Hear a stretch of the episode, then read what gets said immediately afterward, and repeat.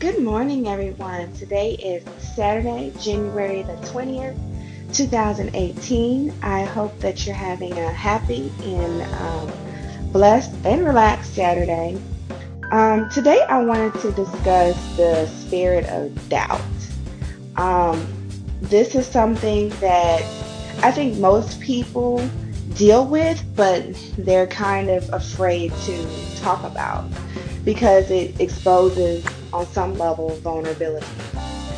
Um, yesterday I did like a soft launch of my website, and immediately um, I noticed that I was flooded with thoughts of doubt. Um, just to give you some background, this past year I've really been trying to pay attention to my subconscious thoughts because what we think is what we become. And so um, that's the first step of really recognizing what you truly believe about yourself. Because, like Oprah said, you don't become what you want to become, you become what you think you are. And that is so true.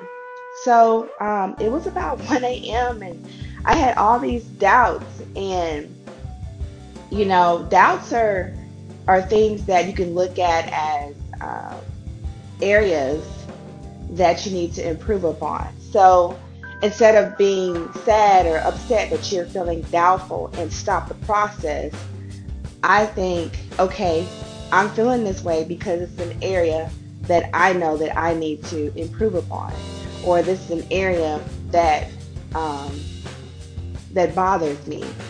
I see things more or less as uh, a highlighter to kind of uh, to to use in my life to use that as a checklist to um, look at areas that I need to improve upon. So, but the one thing about doubt, I think most people um, fall prey to is they allow the just the thought of doubt to stop them. And I think when when doubt comes, you must push through. And it's so important to see what's on the other side of doubt because doubt is also, you know, the cousin of fear.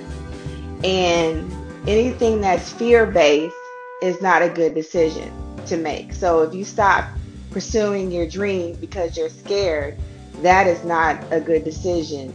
You know, you have to see what's on the other side of that.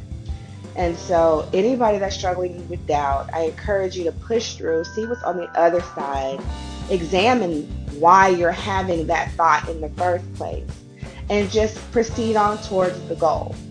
Um, we get mad at our emotions. People, I, mean, I don't know where the notion came that you can't be depressed, you can't have doubt, you can't, like it's an area, like it's a, a sign of weakness. These are natural human emotions, and emotions, um, they serve us in ways um, to help us grow. You know, your growth is not always going to be comfortable. Matter of fact, it's going to be uncomfortable because you're shedding your old life and you're going towards your new one. Um, so if you're struggling with doubt, I hope that you take this message this morning and um, have a blessed day.